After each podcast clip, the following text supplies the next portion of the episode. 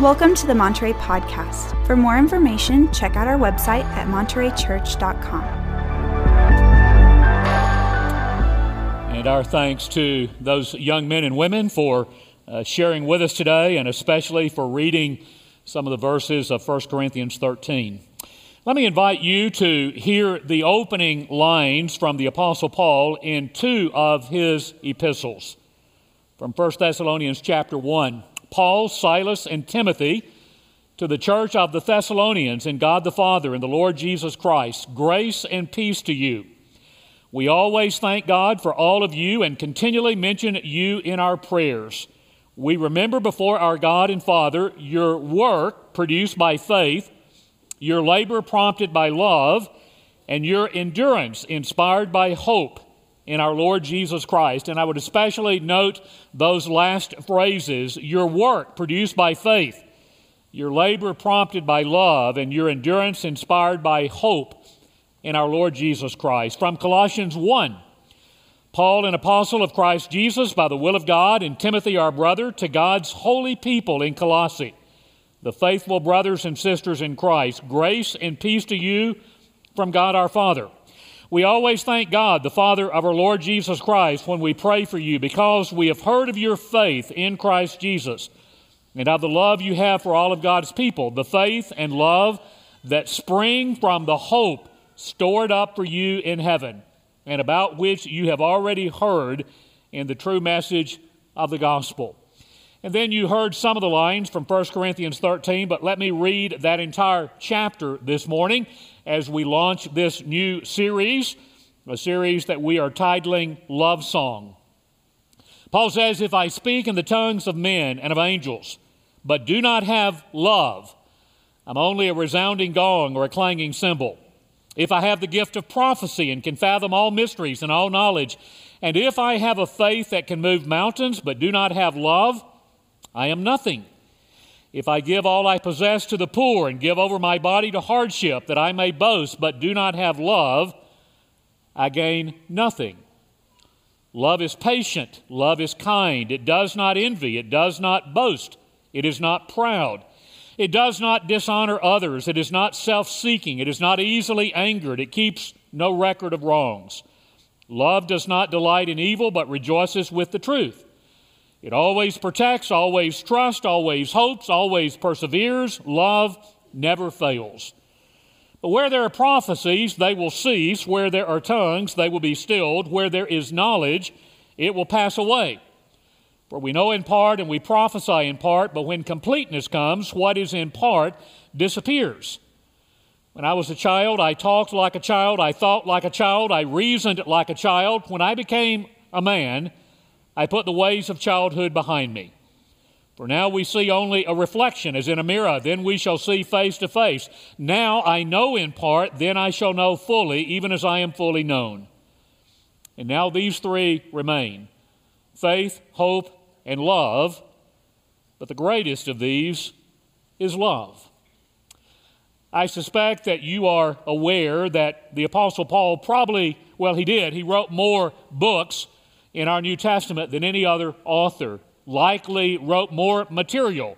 Uh, he and the Apostle John, in terms of overall words, come pretty close to one another. The Apostle Paul uh, wrote at least 13 letters in our New Testament.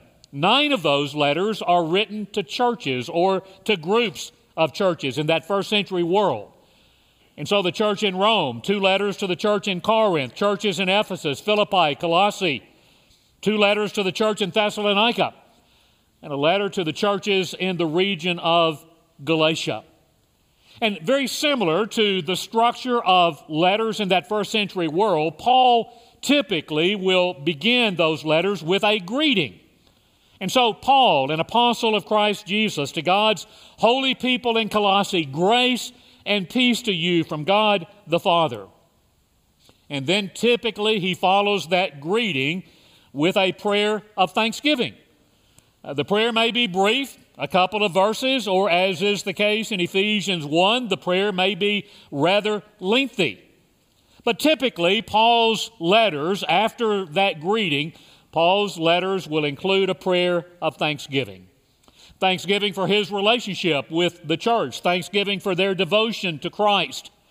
And in one way or another, he often thanks God for the faith, hope, and love of those believers, of those churches, like the two texts I read at the outset 1 Thessalonians 1 and Colossians 1.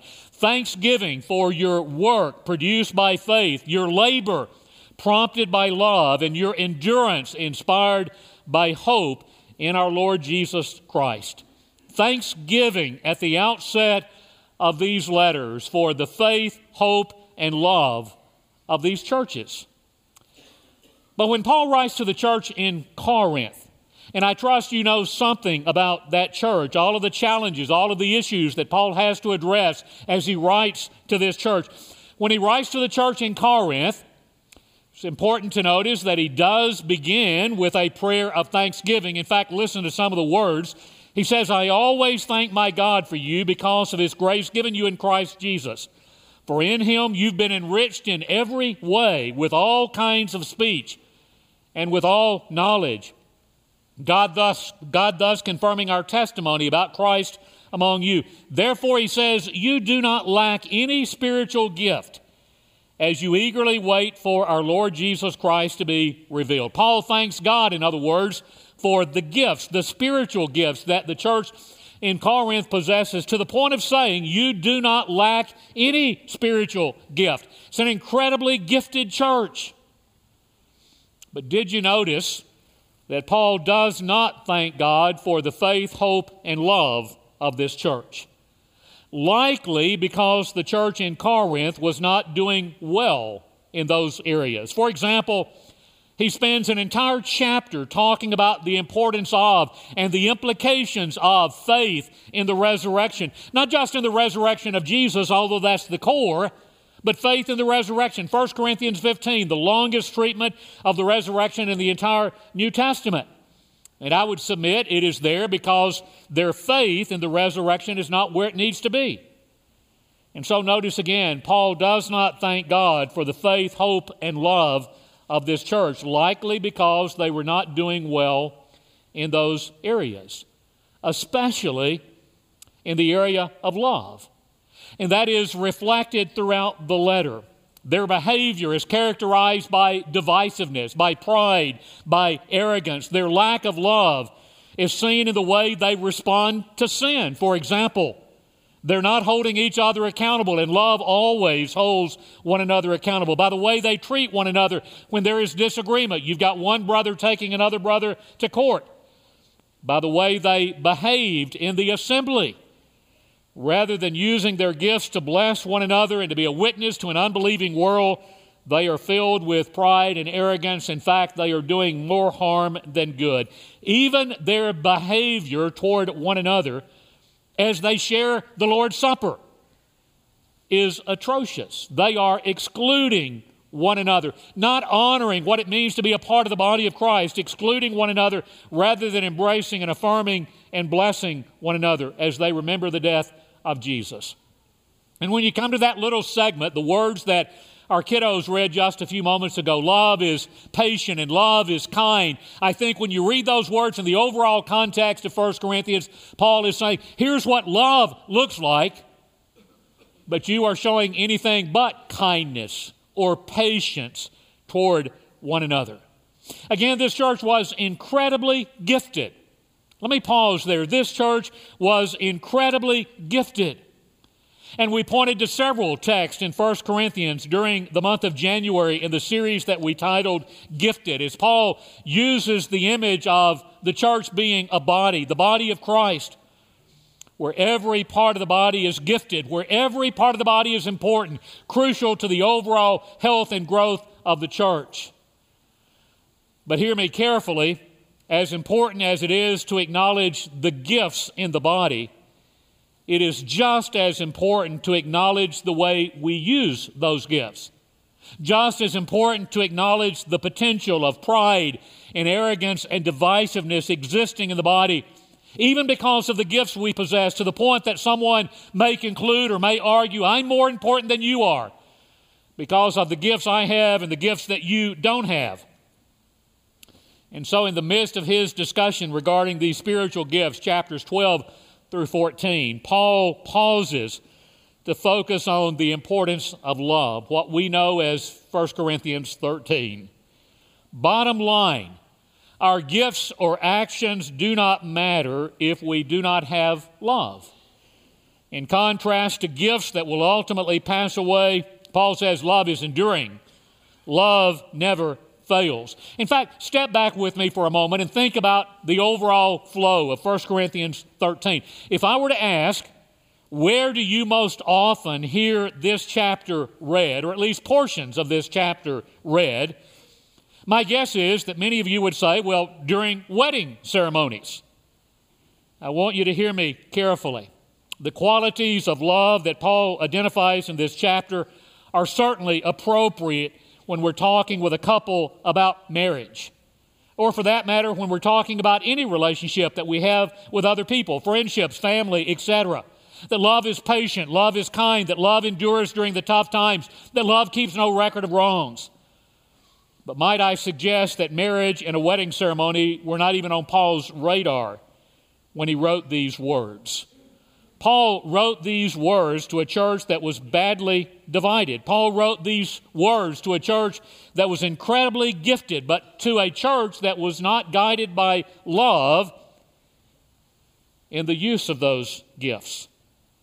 And so, bottom line, these words are not just mushy little, little words about love. These words are a call for repentance. The secret remedy for a divided church, the remedy for a church full of pride or arrogance, is love. And we're talking about a tough love that digs deep to the core of who we are. These words are a measuring stick to correct us. I think it begs the question how do we measure the health of a church? Or, for that matter, how do we measure most things in life? How do we measure success? How do we measure effectiveness? How do we measure faithfulness? What scales do we use? Whether we're talking about our individual lives or the life of a body of believers, what kind of scales do we use? Now, I'm going to make a guess. My guess is that most every family represented in this room this morning has a set of scales in your home. It may not look like this set of scales, my guess is you've got some scales, and you use those scales to measure, to gauge your weight. Uh, for example, I weigh about five pounds more than I did this time last week. Uh, that New Year's resolution hasn't worked uh, very well. But we, we, we measure, we gauge such things as our weight, our health, or for that matter, we use a whole variety of scales to measure our spiritual health, to measure our faithfulness. And so I might compare myself to you. I, am better looking than you are. I'm smarter than you are. Or in a church context, the gifts that I possess are more important than the gifts that you have. I'm a better speaker. I'm a better leader than you are. And if I'm not careful, I allow pride and arrogance to grab the best of me to the point that I begin to look down on you, to the point that I might even begin to exclude you. And Paul says, it doesn't matter what my gifts are.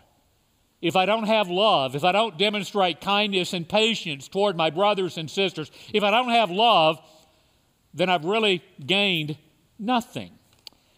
Uh, tomorrow is Valentine's Day.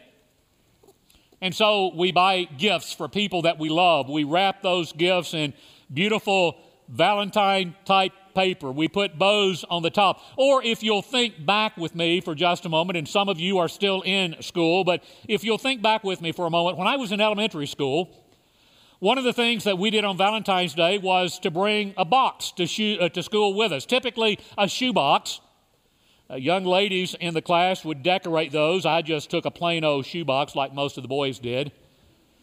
But you took those boxes in order to carry the Valentine cards that you were going to give to the others in your class, and you took that box in order to gather the Valentine cards that you received. And we measured how much we were loved or how popular we were on the basis of, well, how many cards did you get? How many cards did you get? I still remember one boy who was in most of the elementary classes I was a part of from about sixth grade or second grade on. One of those uh, guys who was kind of an outcast, one of those guys who typically only got four or five cards from the rest of the kids in the class. I still wonder all of these years later the kind of rejection he must have felt. How do you measure? How do you measure popularity? How do you measure love. Or we measure our faithfulness on the basis of how loud we are. I, I, speak out more for Jesus than you do. I'm more vocal about my faith than you are. I'm more vocal about particular positions I take on any number of things than you are. And so obviously, I'm a better Christian than you are. And Paul says, you know, it really doesn't matter how loud you are, how vocal you are if you don't have love, you really don't gain anything. Or we gauge our faithfulness, our health on the basis of so, how much money did I give? And so I've given hundreds and hundreds, or perhaps even millions and millions of dollars to God. I've obviously given more to God than you have. If it weren't for me and my family, this church wouldn't be where it is today because we're all we're after all the ones who are willing to give so generously. And Paul says, you know, it really doesn't matter how much you give. Even if you give everything you have, if you don't have love.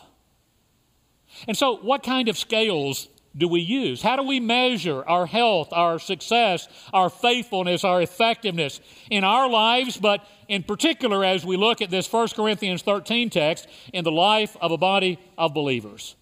You know, we could probably identify dozens of measuring sticks that we use. But here are some of the underlying questions Is it possible that we're using the wrong scales? Is it possible that we're more concerned about what others think of us rather than being concerned about what God thinks of, of us?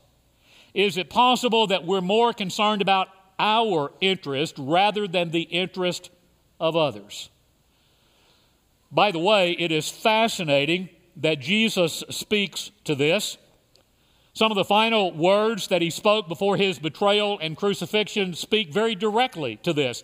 In John chapter 13, as Jesus and the disciples shared the Passover meal. It's the same context where he introduces what we know as the Lord's Supper. It's just that the Gospel of John doesn't reference that. What the Gospel of John talks about is washing feet.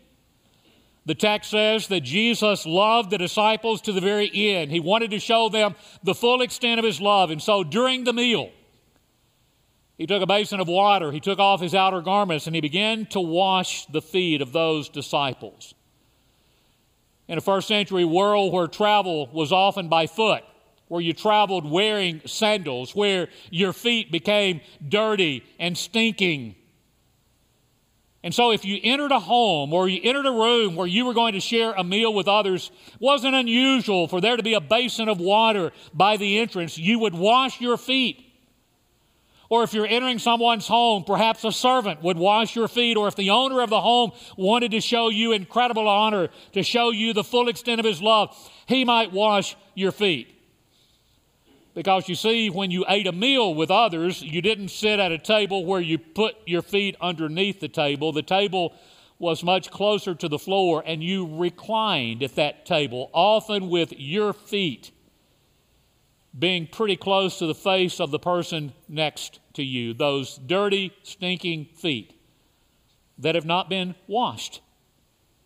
Evidently, in the story that we're looking at in John 13, none of those guys have washed their feet, and obviously, none of them have chosen to wash the feet of the others in the room. And so, Jesus gets up, takes that basin of water, takes off his outer garments, and he begins to wash feet. He washes the feet of disciples who just prior to had argued about who's the greatest in the kingdom. He even washes the feet of the one who is about to betray him. And just a few moments later, Jesus says, A new command I give you love one another. As I've loved you, so you must love one another. By this, everyone will know that you're my disciples if you love one another. That's how folks will know that you are a follower of Jesus. By the way, you love one another. Now, some of you have heard me pose this question before, but hang on again. Jesus says, A new command I give you love one another. And my question is, what's new about the command? Because if you'd grown up in a Jewish context, you would have heard, you would have known uh, those Old Testament scriptures that commanded the Jews to love one another, to love their neighbor. So, what's new about the command? Well, perhaps the next line gives us some clue. Jesus said, As I have loved you, so you must love one another. A sacrificial, giving love, a love where you honor one another, where you place the interest of others above yourself, where you do not use your position in life to your advantage, a love where you're willing to step out of your comfort zones to serve others, even to the point of washing feet. How do you measure the health of a church, the health of a community of faith? By the gifts we possess? By the number of ministries that are in place? How do you measure faithfulness? What scales do we use? The amount of money we give? The number of Valentine cards that we give or receive? By how loud we are? By the number of times we show up at church in a given week or a given year? No, Jesus says the measuring rod in our lives is our love for one another. That's how the world will know that we are followers of Jesus. But as significant as that is, Jesus takes it even a step further. Four chapters later, John chapter 17, as he prays for love and unity among his followers, he says, My prayer is not for them alone. And he's talking about the disciples, the ones he's just being pray, been praying for. He says, I pray also for those who will believe in me through their message. That includes us. All of these centuries later, I pray for those who will believe in me through their message, that all of them may be one, Father, just as you are in me and I am in you. May they also be in us, so that, hear him, so that the world may believe that you have sent me. I've given them the glory that you gave me, that they may be one as we are one, I and them and you and me, so that they may be brought to complete unity. And then the world will know that you sent me and have loved them even as you have loved me. I think it's very easy when we talk about subjects like love and unity to just casually move on past. As if, well, those are easy. Or we don't place as much stock in love and unity as we do in other things that we believe in. And both Paul and Jesus remind us of how crucial love is. That it's not just this mushy feeling, it is this deep call to reach out and bless and embrace and bless others just as Jesus has loved us. When I concluded uh, the January series on Gifted a couple of weeks ago, I made the observation how the world sees us often has a profound impact on how they see Jesus, how they see Christianity, how they see the church.